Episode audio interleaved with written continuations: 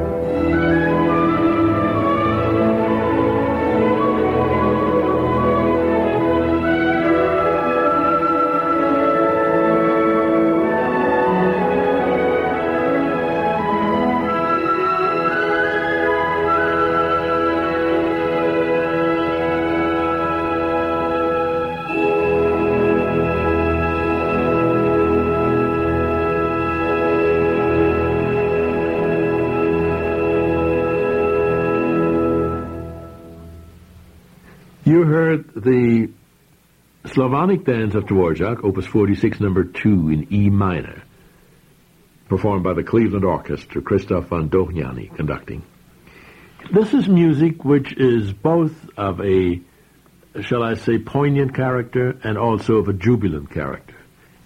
Samuel Barber, a program, a, I should say, a composer of our time, a very beloved composer, who died as recently as 1981.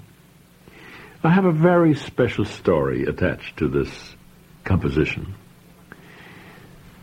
I was lucky, my wife and I both, in being instrumental in founding a chamber music society in Detroit. We lived in Detroit then, and we wanted, on the 10th anniversary of the Chamber Music Society, to do something very special. Well, the board, such as it was, thought we ought to have a dinner, a banquet. I said, we, none of us needs that. We all need it like a hole in the head, as we say. Let's do something different. What do you have in mind? I said, let's commission an American composer. Commission? With what money? You know, these organizations had just enough money for next year's stamps. I said, I have a special way. No composer was ever asked in the history of, of uh, commissioning to write a piece by public subscription. Let's do it. Well, I went to, they said, good luck if you can do it. I went to see Aaron Copland. He said, listen, you know, I'm over commissioned. I won't be able to live long enough to fill them all. So I went to Sam Barber, and he said, you know, I write very slowly. I'm just finishing a composition which was commissioned by Koussevitzky two years ago, and he's gone. He was gone already. I said, well, we can wait two years. What do you have in mind? I said, well, it would be wonderful to do something specially for Woodwind Quintet. He said, how is it going to be paid for? I told him my plan of public subscription. He flipped out over it. He thought, this is terrific. Yes, indeed, I will accept if you give me two years. We agreed on a commissioning fee, which was very low by today's standards. I gleefully went home and announced to everybody we've got a composer who accepted the commission, and we spent next year's stamp money on getting out a flyer asking everyone to contribute. And I got contributions from $2 to $100 toward the commissioning fee. And the people who gave me two bucks would uh, stop me in the street saying, when am I going to hear my piece? It was a wonderful undertaking and it created a great deal of public participation. Here is Summer Music for Woodwind Quintet, Opus 31, by Samuel Barber, commissioned by the Chamber Music Society of Detroit.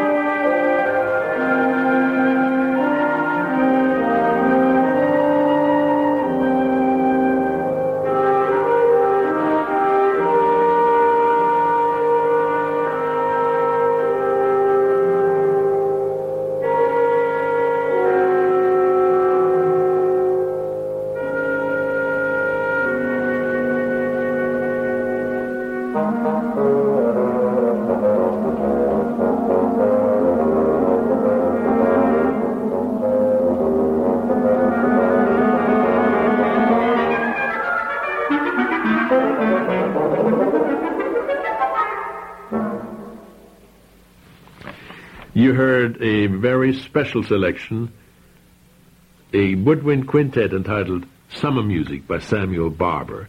And you remember the story, how it was commissioned. How people of one mind and people of a strong desire to perpetuate the kind of music that we all love can act in order to make it possible. My next selection is a very famous one. Among the compositions that are often written associated with a source of literature is the one that we call incidental music. It's unlike opera, where almost everything is is written with music. It's unlike, uh, shall I say, a um, a uh, oratorio where you have a whole spoken section sometimes. This is music written to a drama, and it the music is interpolated between the acts of a drama, either recalling the mood of the act just past or prophesying what there is to come. We call it incidental music. In the case of Edvard Grieg, he was asked by the Norwegian writer Ibsen to write music for his drama Peer Gynt. At first, he refused. But then later on, he not only got imbued reading the literature, but he accepted the commission of Henrik Ibsen. And here is a portion of that incidental score of Peer Gynt, namely Solveig's song. We're going to hear this performed by the New York Philharmonic, Leonard Bernstein conducting.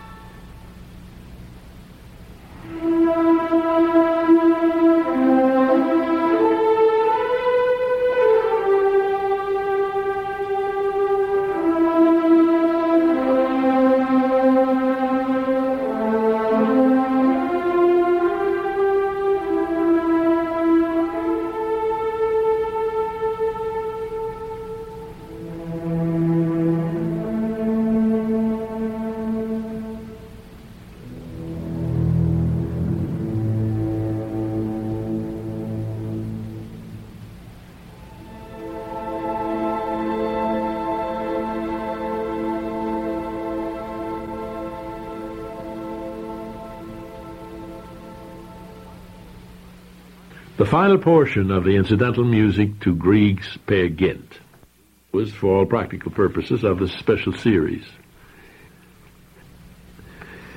My last selection of the series is a concerto for piano and orchestra by the French composer Camille Saint-Saëns. He was a great master, not only a great pianist, but also an organist, an archaeologist, a writer, a critic, and he had a very, very long, productive life. It was in the 1840s, if my memory serves me correctly, maybe 1850s, that Anton Rubinstein asked Saint-Saëns to write a concerto which he, Rubinstein, would then conduct in his series. Saint-Saëns immediately jumped on the idea. With great pleasure shall I write, he said. He not only wrote it, he wrote it in 17 days. Can you imagine that? Gives me goosebumps every time I talk about it. In 17 days he wrote it. It was a commission. Not only that, but he found the time to practice it, because it's very difficult. He practiced it so that after 17 days he could perform it with Anton Rubinstein conducting. It's the second piano concerto in G minor, of which we hear the last headlong movement, performed by François-René Duchâble.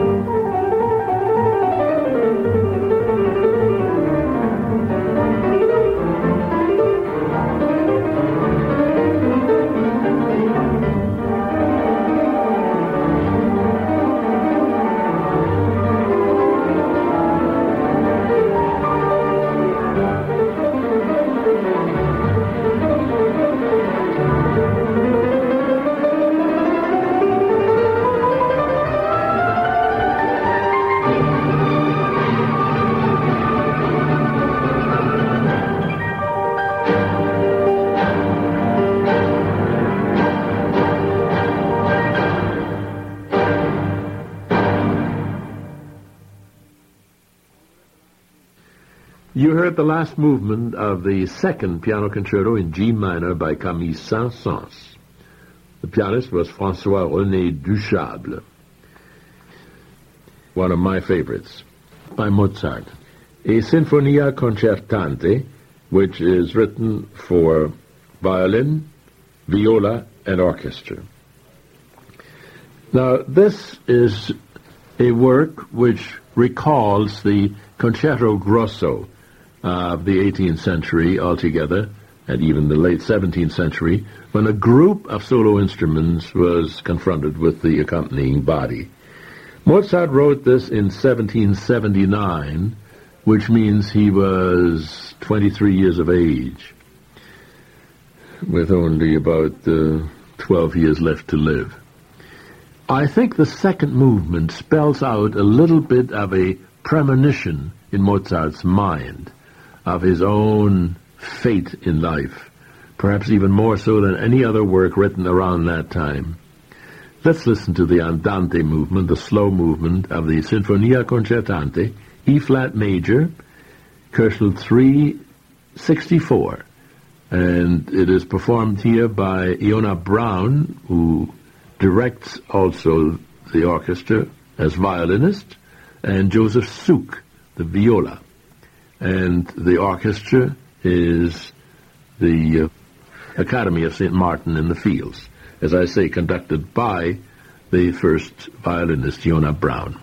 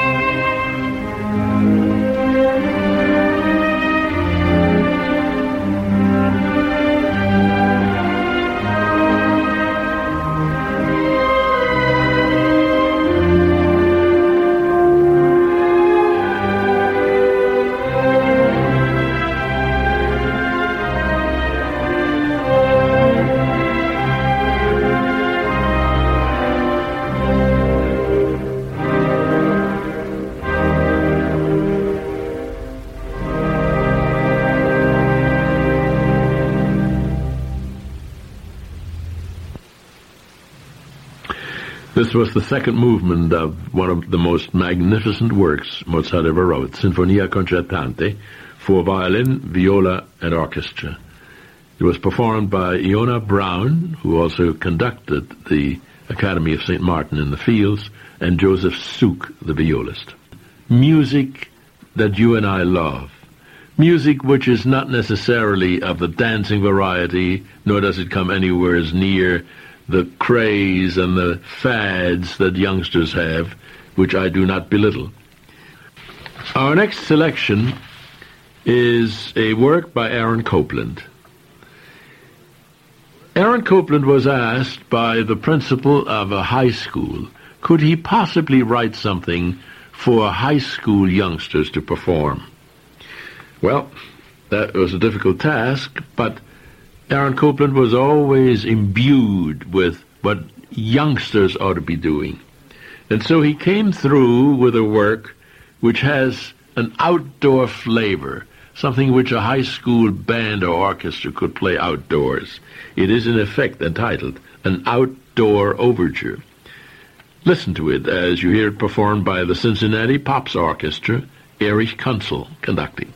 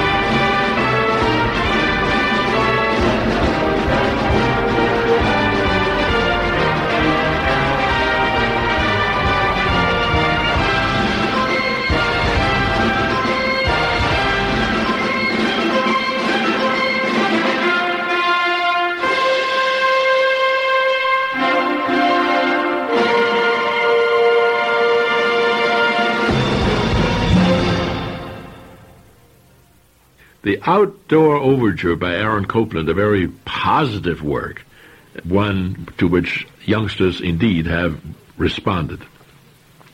In this program entitled once again, Between You and Me. This is Carl Haas.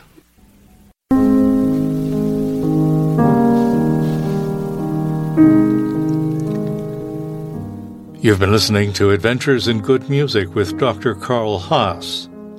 You can learn more about this series from our web blog at www.classicalmusic.network.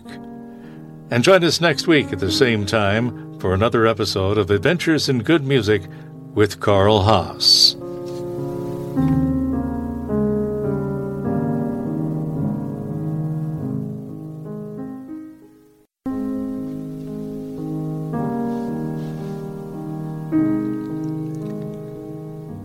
You've been listening to Adventures in Good Music with Dr. Karl Haas. You can learn more about this series from our web blog at www.classicalmusic.network. And join us next week at the same time for another episode of Adventures in Good Music with Karl Haas.